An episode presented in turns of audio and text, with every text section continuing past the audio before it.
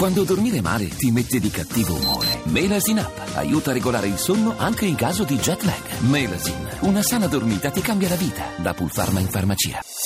Voci del mattino. Oggi si celebra l'Earth Day, il giorno della Terra, ma quest'anno c'è una coincidenza importante della quale vogliamo parlare con l'ingegnere Gianni Silvestrini, direttore scientifico di Kyoto Club. Buongiorno. Buongiorno Silvestrini, dunque la, la, coincidenza di cui parlavo, ovviamente coincidenza voluta, è quella con la scadenza per il termine di adesione agli accordi scaturiti dalla COP21, la conferenza sul clima di Parigi. Eh, oggi c'è questa cerimonia prevista a New York alle Nazioni Unite, eh, è solo una passerella per tanti leader mondiali oppure eh, davvero eh, è un momento cruciale? Cruciale nella storia della lotta contro il cambiamento climatico e contro l'innalzamento delle temperature?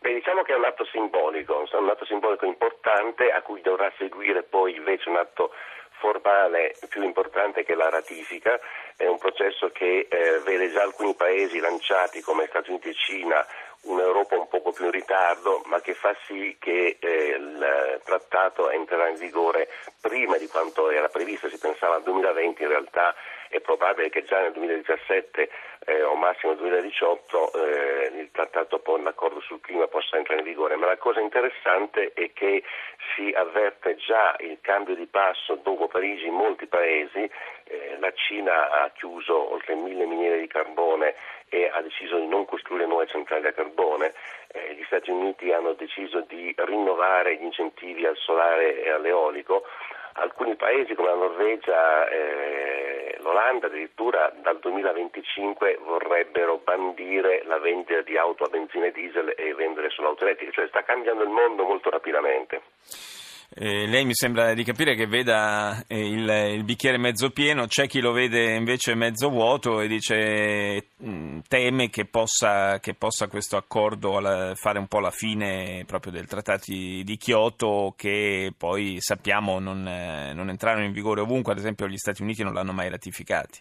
Esattamente, la differenza oggi rispetto a Kyoto eh, che a Kyoto intanto tutti i paesi in via di sviluppo non erano obbligati ad avere obiettivi eh, e anche tra gli industrializzati esattamente gli Stati Uniti alla fine eh, non ratificarono e quindi eh, indebolì molto il, eh, l'accordo stesso di Kyoto.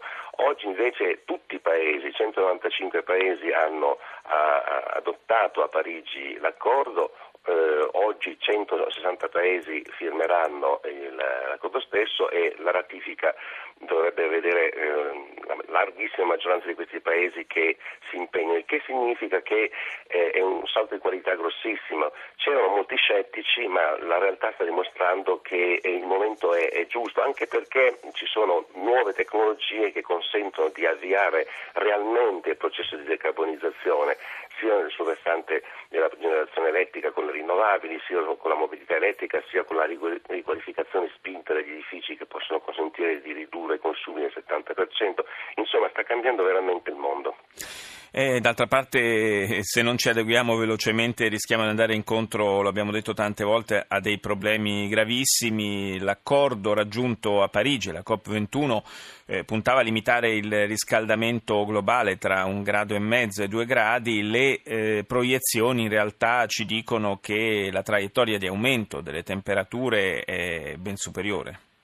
Esattamente, noi eh, in questo momento primi tre mesi del 2016 sono nettamente più eh, i mesi con le temperature più alte mai registrate, eh, siamo a 1,1, 1,2 eh, e, e, il grado e mezzo verrebbe eh, raggiunto tra il 2025 e il 2030, quindi significa che eh, mentre la Terra ci dà dei segnali di allarme dobbiamo accelerare la politica di decarbonizzazione eh, il che significa obiettivi molto drastici, cioè significa per i paesi industrializzati sostanzialmente decarbonizzare l'economia entro il 2050, entro 35 anni, voi capite che cosa significa nel campo dell'industria, della mobilità, eh, dell'edilizia, eh, azzerare i, i, le, le, emissioni entro il 2050 e complessivamente come pianeta Terra dovremo dimezzare le emissioni eh, entro 35 35 anni, quindi una sfida molto, molto ambiziosa che però, come dicevo, ha visto un cambio di passo nelle, negli ultimi due o tre mesi. E non possiamo eh, permetterci di fare altrimenti. Grazie a Gianni Silvestrini, direttore scientifico di Kyoto Club, per essere stato con noi. La linea Val GR1. Buona fine di settimana da Paolo Salerno.